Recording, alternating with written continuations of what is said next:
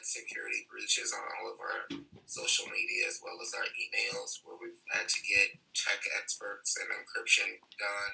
We've had people in New York City as well as like outside states try to log in to all of our emails and social media platforms, stuff like that. So it's it's from it's been from multiple angles. Can you tell me about what measures they used in, in that incident? Well, some of the measures I couldn't see, so mm-hmm. I can't necessarily confirm. You all saw them and I didn't. Mm-hmm. Right. So you would have a better idea of that, to be sure. honest. But from my apartment, I could see Um, drones. I could hear helicopters. I've never, I didn't see them. Mm-hmm. Uh, I could hear dogs scratching at my door and barking. I could not see them. Um, there were several officers in empty apartments across a courtyard, an alleyway. Um, there was officers that climbed my fire escape. There was officers on the roof in the building next to me. There was officers with guns and what appeared to be like, they were like long, angular guns. And then some had like their hands on their holsters. So I don't know if they were snipers or what exactly what it was. But yeah, I could see approximately just twenty-five officers. From your vantage point? From my vantage point. And yeah. I heard our estimate was forty to fifty officers. There was also a hostage negotiation team. Did you ever interact with any strategic response teams or hostage negotiation teams?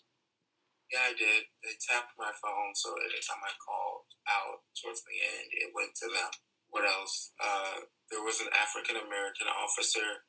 Um, he was one of the ones that climbed my fire escape, and he tried to do this weird thing. There was really several weird tactics. Like, you call yourself a warrior, like they were quoting my social media. And then also there was a post of, like, the anniversary of my grandmother's death. And they were like, what would Dolores think? So that was that was a little scary. A lot going on at once. I was live streaming. I had all this going on around me. Could you repeat the question again? I'm sorry. That's okay. We're, we're just trying to get a sense of what was being said in the interaction. Oh, yeah. yeah. So there was an African-American cop on my fire escape. And he tried to build a rapport with me. And he even said at one point, I'm black, you're black, you can trust me. At one point, he asked, like, can he come inside and just talk? Like, I'm like, no. Um, and then an hour later, he had, like, a cup of coffee. He's like, I've had so much coffee, I need to pee. Can you let me in? You read, come on, bro. And I was like, pee off the fire escape. Like, he was really trying to, like, do this whole, like, I'm a good guy. Yeah. Thing. What can you tell us about your interaction with the N Y P D and, you know, whatever you can tell us about the legal proceedings that have taken place since Friday, August the seventh to today's date? I had an arraignment. All of that is um, public information, so you can check that out. The charges have been lessened. They haven't done a discovery yet, so like any of the evidence that the N Y P D says they have has not been released. Also, we've discovered that they utilized facial recognition in the seizing of my apartment and finding out and verifying who I am. I also found out that they contacted other cities that I lived in previously to check out their C C T Vs, as well as to verify if I had any pending warrants or anything like that. I know we haven't actually discussed it yet, but I think it is important to mention that, and I know you can't discuss it, but the alleged crime, I guess, is that you, two months ago, screamed in an officer's ear with a, a bullhorn and caused hearing damage. And yeah, yeah, wait for my lawyer to attack this case, and I can't wait for it to come public and what that officer actually did to me that day. And I'll leave it at that. Okay, fair enough. How did it make you feel to have two hundred of your comrades show up to defend you and to basically ward off SWAT teams, hostage yeah. negotiation teams, drones, as you mentioned? I mean, that was very um, overwhelming, and it made me feel made me feel good. It made me feel like, wow, some of these people care about me. Some of these people that have never met me. I have people, like, on my street now that are, like, that wave at me and say support, support uh, Warriors of the Garden, which is cool. But, yeah, having community show up for you, and it almost, like, rejuvenated me and a lot of people within the movement on why we started this in the beginning in the first place. It's heartwarming. It's encouraging. Was there ever a time, D-Rec, while all this is playing out on that Friday, August the seventh, did you ever question what you've been doing for the few months and years prior? Never crossed my mind, not once. What effect do you think this incident had not just for your your group, the Warriors, but also B L M as a whole in New York? What effect do you think that this incident has had to kind of galvanize? Time will tell. I'm not one hundred percent sure yet. My fear is that, like, what happened to me will happen to somebody that doesn't necessarily have a platform, and people won't view it or, or talk about it. Hopefully that my call to action and subsequent actions after the incident will encourage people to unite, be more collaborative, share information, knowledge, as well as resources, um, align on demands and, and things of that nature. To get into that, actually, because I, I really wanted to discuss that video. For people who haven't seen it yet, you put out a call where you're kind of standing on a roof in Manhattan. You, you did the emotional recount of what exactly happened to you, and then you went through the demands that you have for the N Y P D. Can you walk me through some of those demands and kind of what you hope to achieve through that call to unity? One of the main demands is for us to have Commissioner Shea immediately resign. Mm-hmm. I think that is more of something that, that needs to be done based on the incident, but I don't know if it'll necessarily help our movement long term, but I think it will be a, a short term victory for us. And then also we need to look at making police commissioner an electable position as well, um, because it's appointed. So that's our that's one of our most attainable calls to action in terms of my, my press statement. And as much as Donald Trump needs to go, and we have led the fight in that from his inauguration to the Impeach Trump Now campaign before Congress would even move their feet on impeaching him.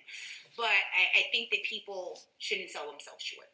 That America is still a democracy, and when we elect someone, they're supposed to represent our ideals, our values, and our belief, and do what's in the best interest of our nation.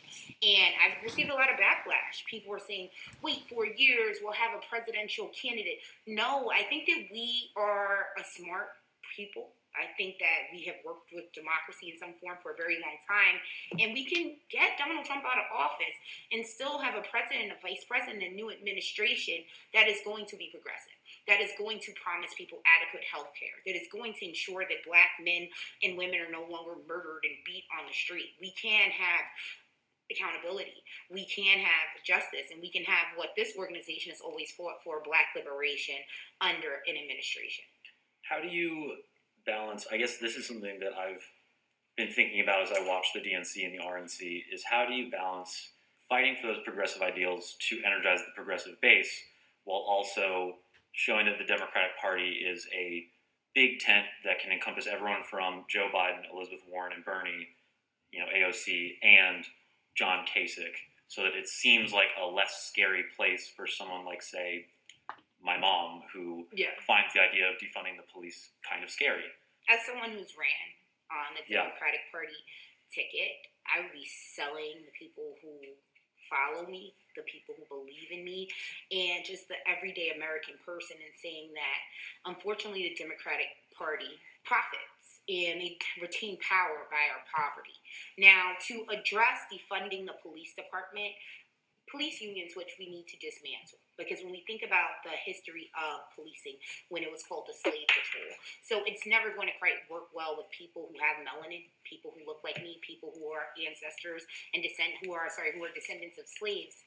I think that the police unions and police departments do a very good media job. They're very media savvy. They want your mother to be afraid.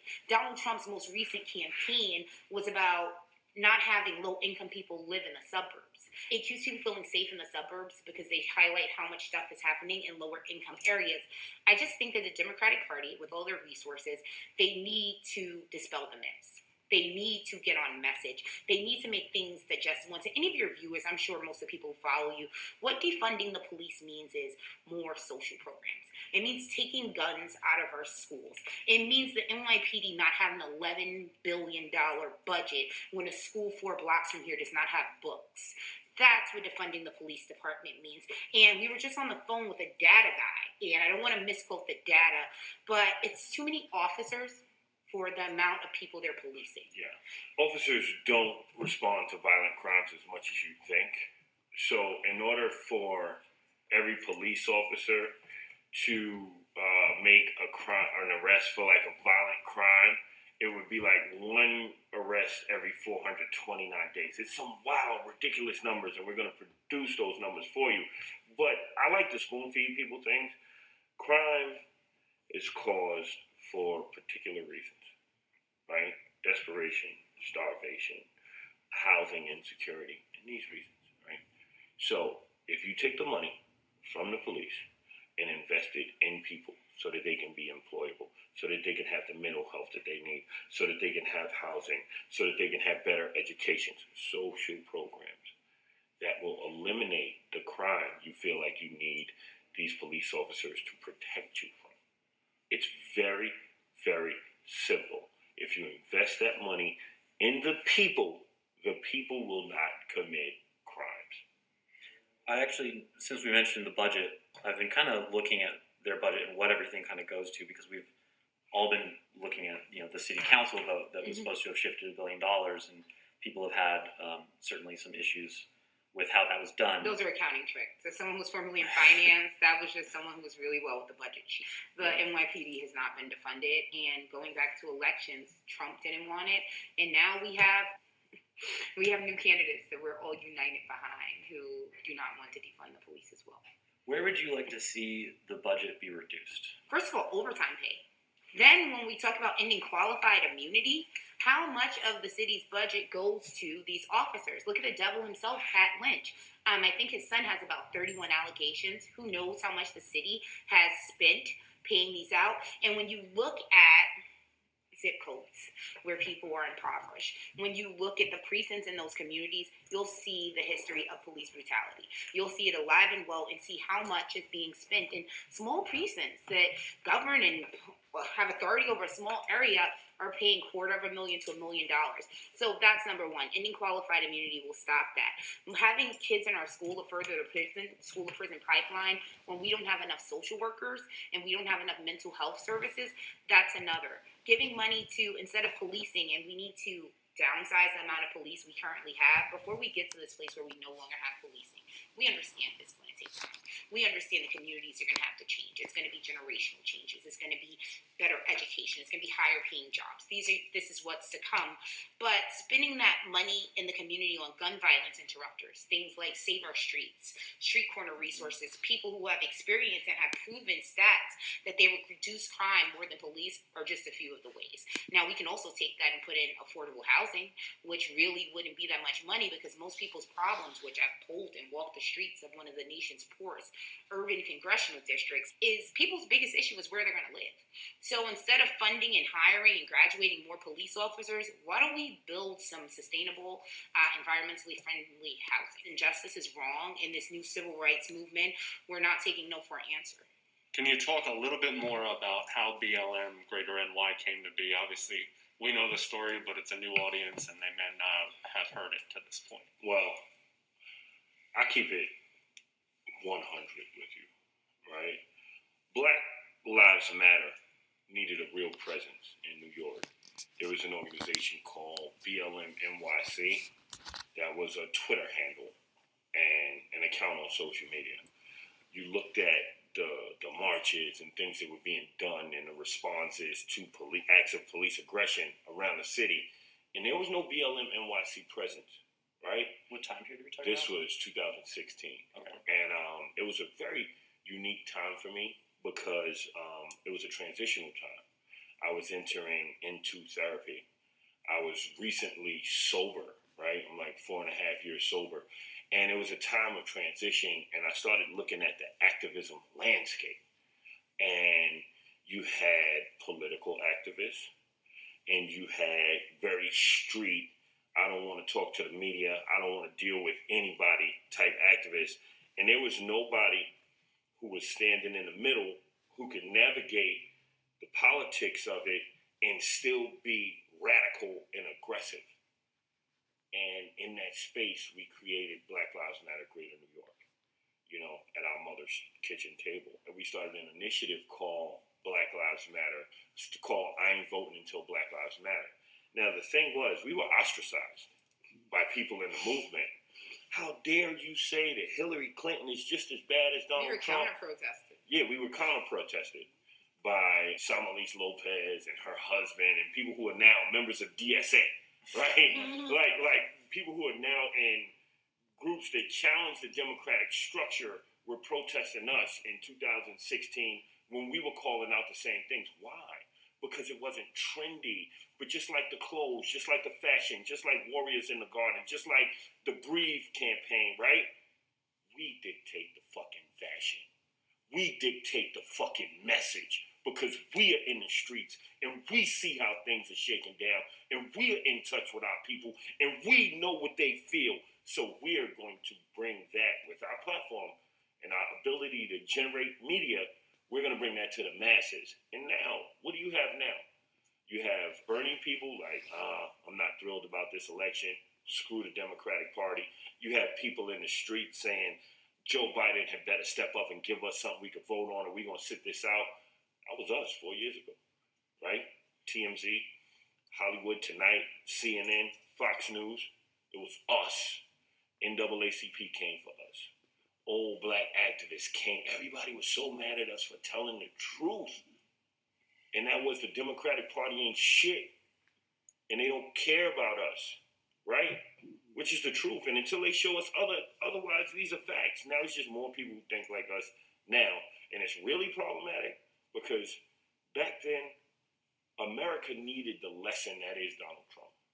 America needed Donald Trump in office so they could come face to face with the racism in this country.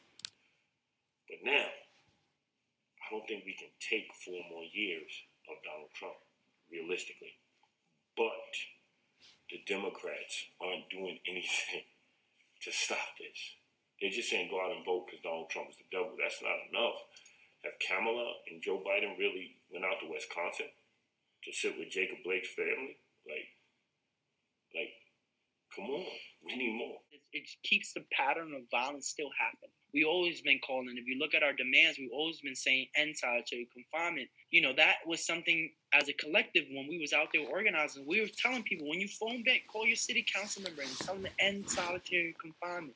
You know, and, and right now it's, it's called halt solitary. People should not be in this space. People should not be in a place where they're not able to be a human, not able to exercise their abilities to think, to operate. So yeah, I think Tom, I think did I did I forget it? You asked me two questions in one. That's uh, why I'm really first not one a, was just how um how are you keeping sane? Like what like what is the process when you're actually in solitary? Because I think a lot of people with the pandemic, a lot of people are getting just like a taste of like the easiest solitary confinement they've ever they'll ever experience. Yeah. And like you said, it's causing mass uh, depression and, and suicide rates going up. But when you're actually in like a real solitary confinement where you're just in that that four by six cell, like what do you how do you keep yourself read? Yeah. You read. Yeah, yeah, definitely. I think I think reading is very powerful because it's like for people in solitary confinement, you have to be able to kind of like be in these characters too. And it's and, and it's like this childhood way of thinking, you know what I'm saying? So you don't really lose yourself. You know, and, and, and for me, this is something that happens with a lot of people who've been in solitary confinement. When they read a book, it's like, I'm that character. You know what I'm saying? Because it's like you, you look around you, you're just looking at a gray wall, white wall, or whatever wall it is. And you're looking at like you, you're hearing people all day. You're basically trying to figure out how not to lose yourself. And, and you know, in solitary confinement, I also even learn how to take bird baths. You know, where basically you're going on a sink and you're cleaning yourself.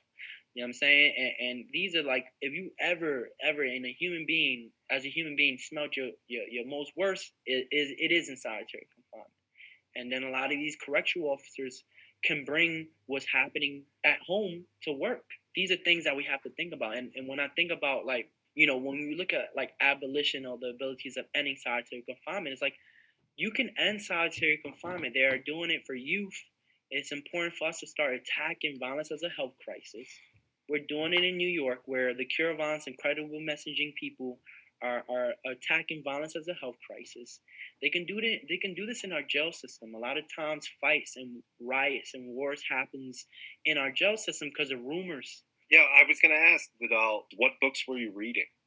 Uh, yeah, I can I can get people a list, but um, I would say with people, a lot of it was studies. Um, a lot of it was the abilities to read about our ancestors, right? A lot of the Malcolm X books. a lot of the consciousness book, a lot of people who are spiritually finding themselves or spiritually empowering themselves. So a lot of philosophers um, was people I was really like listening to, running to, individuals who was expressing themselves to like humor. I mean, like, I, I think when you're in solitary confinement, you're just reading everything. You know what I'm saying? You're just not trying to lose your mind. And that's like the scariest thing. And sometimes you don't, you, to be really truthful with you, when the book libraries come out, they're not even handed by. Sometimes facilities are different. Sometimes people are, are individuals who are handing out the books or correctional officers. And when you got a correctional officer, you only got ten seconds. You know what I'm saying? Pick your book. Hurry the fuck up. You feel me? So you're just picking whatever. You know, and, you know, whatever you pick, that's what you're going to read. And sometimes it might not even, it might not be something you want to read, but it's like, what do you want to do? You know, and what you do is like, you fish for books, right? Like someone who's right next to you, you create a fishing where you have a hole under the door and you create like a string to tie the books so we can exchange books and stuff like that. And uh, some, a lot of times people don't know, people who are in solitary confinement, we learn how to fish a lot. You know what I'm saying? How to get stuff to us, papers to us, you know, um, anything that we needed to us. An unbelievable experience. And um, again, one that a lot of us are never going to have to endure. So just thank you again for your courage, for expressing this stuff and coming on, you know, because a lot of people have heard your story, right? There's a lot of people in the country, in New York City, a lot of people who probably listen to this when it comes out, who say, see, the system works. Look at him. He's an entrepreneur. He's taking care of himself. He's taking care of his family. He's come a long way. He's an agent of change. Look what the system did. Yeah. I, I'll push against that, you know, because it wasn't the system that actually prepared me for that. It was individuals who was in there. For me, the biggest help was reentry programs that helped me to return back to society. And, like, individuals who understood the roots and the routes that I went through and taught me how to return back to society. You know, abolition, uh, you know, there's a couple movements that I have. I have to talk about it. Abolition is is many different layers. The abolition is to change your your thinking about like what it means for a world to look in a more healthier way and treat people as human beings, right? And then the second layer of it is like to spiritually, you know, look at abolition as, as the way of gold and as a way of finding uh, the true liberation of people. You have to really feel the spirit of people who have been struggling all the, their whole life. And they, and say, you know what, our ancestors, uh, and I always speak about that, our ancestors are keep pushing us forward. And the third part is the physical work, you know what I'm saying, where you have to do the work and teach people about what it means to look at abolition as a goal, but teach people that I understand that, you know, we all doing this work in different way, but our goal has always been to give our people and the black liberation of our people. You know, Black Lives Matter is about the black liberation. The abilities for us to be free, for us to move around, to, to have the ability to have all the resources that we want. Abolition is philosophers. This country was created on philosophy thinking.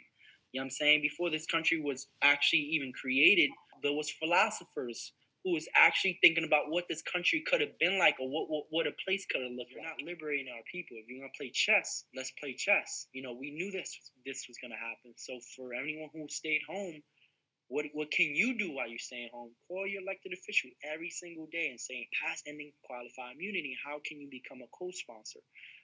I, I tell people this right now. Your Senate and Assembly right now, uh, Senator Parker is looking for a lot of people co- to co-sponsor.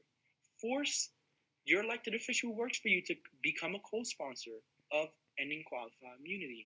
What were you two thinking? And how are you feeling? Um, I could definitely hear that we had heavier voice voices towards the end of the night, which makes sense. Um,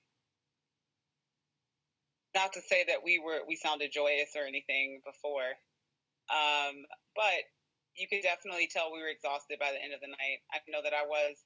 Um, earlier in the day, I was kind of curious in terms of what we would see. You know, we had already seen some a few crazy things. When you first asked us how we felt about um, what we were seeing. But, yeah, I mean, when I listened to the one where we were headed out of town, I was thinking, man, we went through a lot. It was definitely a long day. It was definitely a frustrating day of watching a lot of chaos. So since then, I've just tried to decompress a lot of things that I've that I experienced that night. I'm here with Lucy and Amanda. We are headed out of town. That escalated pretty quickly from the last time we had our little chat. So I'm kind of in shock about it. We've seen today. I don't know if anything stood out or if nothing didn't stand out. It was intense, to say the least. Yeah, nothing stood out for me. Um, nothing is surprising of what's going on here. Um, just, uh, I have a lot of adrenaline rush right now. Um, whew. Yeah. Yeah. I'm with you. It was a long day. We want to remind the audience that Protest Coverage is a large team working cohesively to bring you the most impactful images and accurate information. Thanks again for listening, and please give us a five-star review if you enjoyed the episode. I'm Jay, for Kevin Xavier and the rest of the team. If we don't see you in the streets, we'll see you next week, right here on the Protest Coverage Podcast. The system is for us. We're fighting for air, we're fighting for air. Say the system is failed us. Why don't they hear us? We're not going back. We're not going back. There's so many names. Remember their names. The system has failed us. We're fighting for air, we're fighting for air, so the system is fair.